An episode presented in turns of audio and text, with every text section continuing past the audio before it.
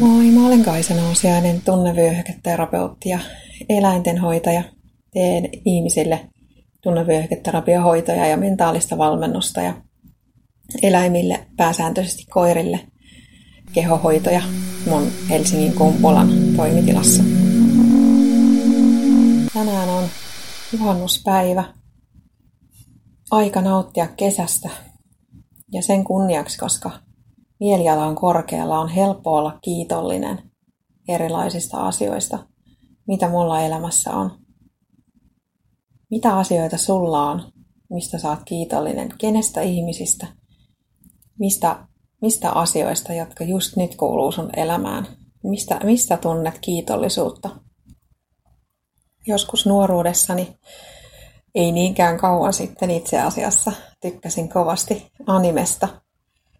Ja japanilaiseen kulttuuriin liittyy mun mielestä se, se vähän, mitä mä siitä nyt tiedän, niin tietyt sanat läheisesti, niin kuin konnichiwa ja arigato, todella kliseistä, mutta siis toinen on tervehdys ja toinen on kiitos.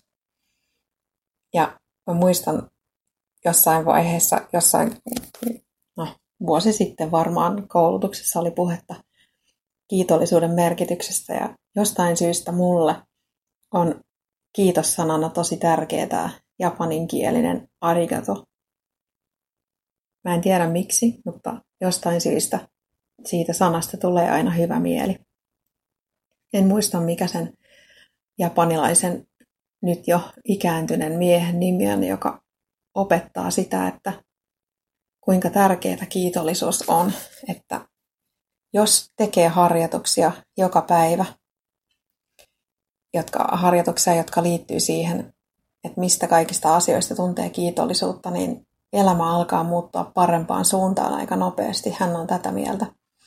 Ja hän on kehittänyt sellaisen harjoituksen, jonka aikana yksinkertaisesti kaikki, mitä sä näet silloin, kun missä nyt silloin oletkaan, niin herättää sussa kiitollisuutta, jos kiität ihan kaikkea, mitä sä näet tai tunnet tai kuulet siinä hetkessä se muutaman minuutin aikana, niin se auttaa kääntämään elämän suuntaa. Mä tein näitä harjoituksia yhdessä vaiheessa paljonkin. Nyt ne on taas, taas unohtuneet, niin kuin elämässä tuppaa käymään, ne pahat tavat jää ja paremmat tavat sitten unohtuu. Niin kuljin tuolla ulkona kiittäen kaikkea. Kiittäen jalkoja siitä, että ne vie mua eteenpäin, kenkiä siitä, että ne estää mua astumasta teräviin kiviin. Kiitän, kiitän, kiitin puuta siitä, että se suo mulle varjoa siitä, että mä saan ihastella sen lehtiä, kuunnella tuulen huminaisen lehdissä tai havinaa. Kiitin nurmikkoa siitä, että se tuntuu viileältä. Tuota ohjaajavaa pyöräilijää siitä, että ei ajana mun päälle ja niin edelleen. Siis hyvin yksinkertaisia asioita. Mun omaa kehoa luonnollisesti pitää muistaa kiittää siitä, että mulla on se, että se liikkuu, että se toimii, että pystyn siirtämään tavaroita ja, ja tosiaan jalat, jotka vie mua eteenpäin, kädet, jotka toimii tasapainottajina. Ja vaikka istuisit nyt siinä paikallaan, niin, niin mietipä tästä näkökulmasta asioita, mistä sä olet kiitollinen, mikä sussa itsessä ja sun ympäristössä on sellaisia asioita, jotka on sulle tärkeitä, joista sä saat iloa, joista sä tunnet kiitollisuutta.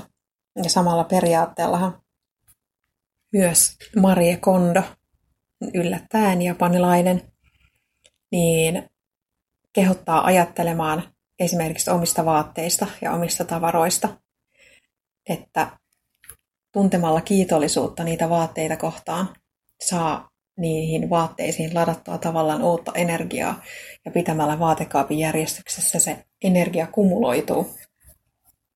Että myös vaatteille on syytä olla kiitollinen. Ja tämä viimeinen siis Marie Kondo, jos joku ei ole kuullut vielä hänestä, niin hän on kehittänyt tämän KonMari-menetelmän, se on varmaan tutumpi.